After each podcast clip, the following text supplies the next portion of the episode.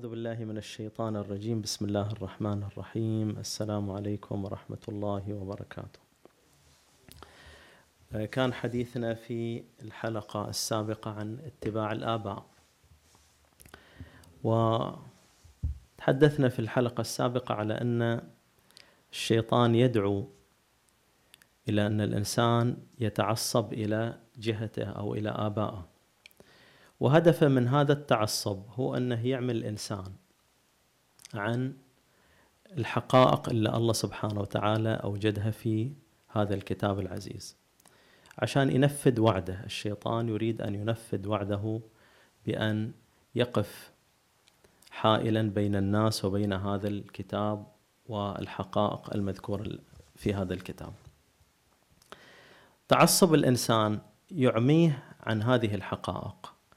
والشيطان يأخذ الإنسان بهذا التعصب بالتدريج شيئا فشيئا حتى يبتعد عن هذا الكتاب ويوجد له البديل الذي يتعلق به.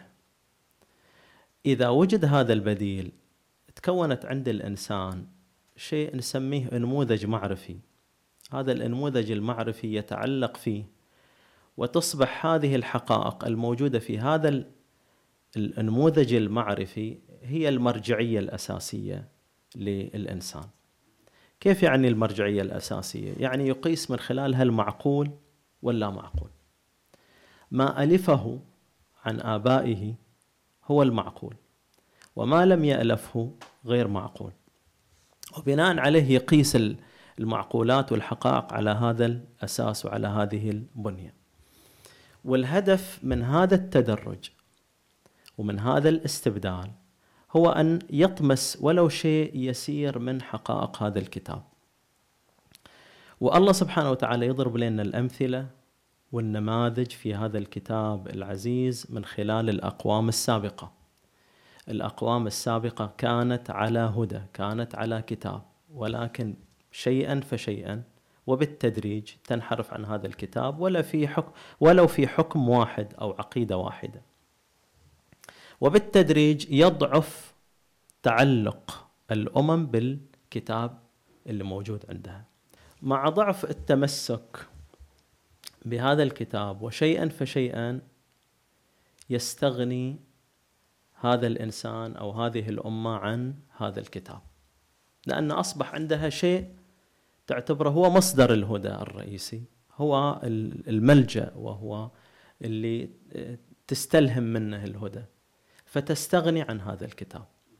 الله سبحانه وتعالى يأكد على المؤمن أن يكون هذا الكتاب لصيق به وقريب منه جدا وأن أي ابتعاد عن هذا الكتاب يؤدي إلى الانحراف أو الابتعاد عن الهدى. راح ندرس هذا العنوان المهم اللي هو الاستغناء عن الكتاب في آية من آيات القرآن الكريم الآية 104 من سورة المائدة. الآية تقول أعوذ بالله من الشيطان الرجيم. بسم الله الرحمن الرحيم. وإذا قيل لهم تعالوا إلى ما أنزل الله وإلى الرسول قالوا حسبنا ما وجدنا عليه آباءنا. أولو كان آباؤهم لا يعلمون شيئا ولا يهتدون.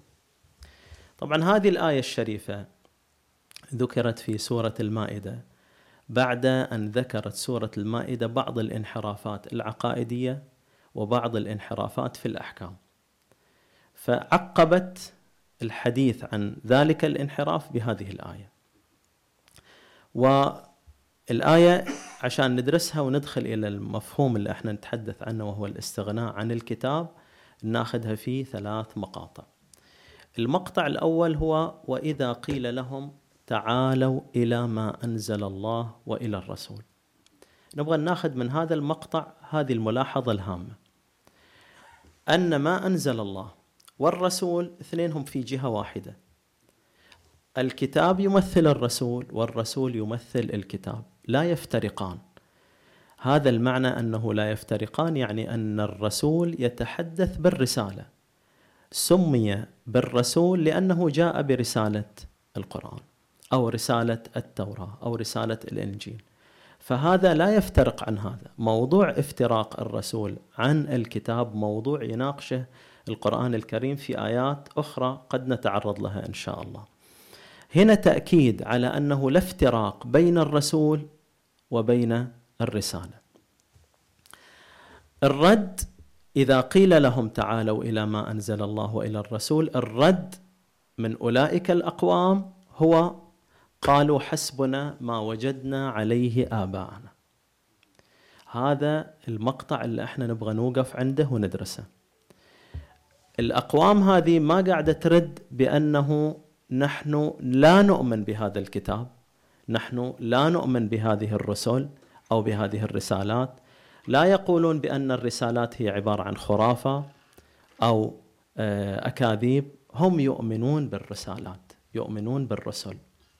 ولكن جملة القول أو عمدة قولهم أننا نكتفي بهذا. هذا سيهدينا.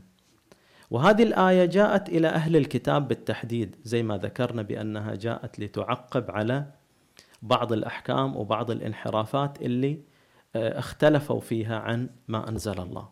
قالوا حسبنا ما وجدنا عليه آباءنا. هم لا يكفرون. بما أنزل عليهم من التوراة والإنجيل. ولكنهم يقولون بأن هذا حسبنا أي أن هذا كفايتنا وهذا هو آه، الشاهد في هذه الحلقة. ما الذي أوصلهم إلى هذه الدرجة؟ الذي أوصلهم إلى هذه الدرجة أنهم أعلوا شيء آخر تمسكوا بشيء آخر.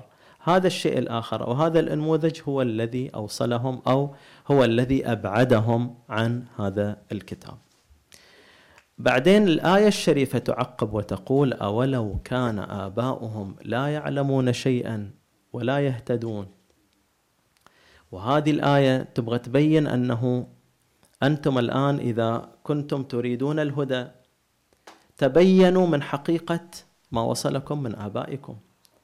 كيف تتبينوا؟ بمقارنة ما جاءكم من آبائكم مع الكتاب الذي أنزله الله إليكم. بهذه المقارنة يتبين لكم إن كان هذا ال- ال- الذي بين أيديكم هو حق أم باطل. أولو كان سؤال من أجل التحقق من أجل الاستفسار من أجل التبين من حقيقة ما هم عليه. فهو يقول أولو كان آباؤهم لا يعلمون شيئا.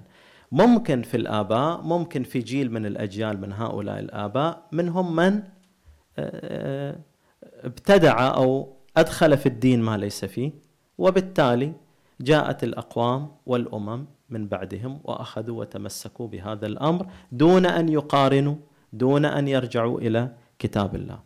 أولو كان آباؤهم لا يعلمون شيئا ولا يهتدون. لا يعلمون من الكتاب لا يهتدون بالكتاب.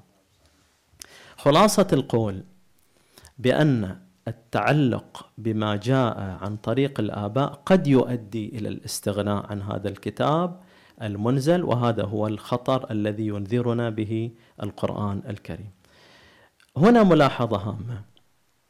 الله سبحانه وتعالى عندما يحذرنا من ما جاء عن طريق الآباء لا يعني عن طريق الأبوين المباشرين ولا يعني أنه كل ما جاء به الآباء خطأ.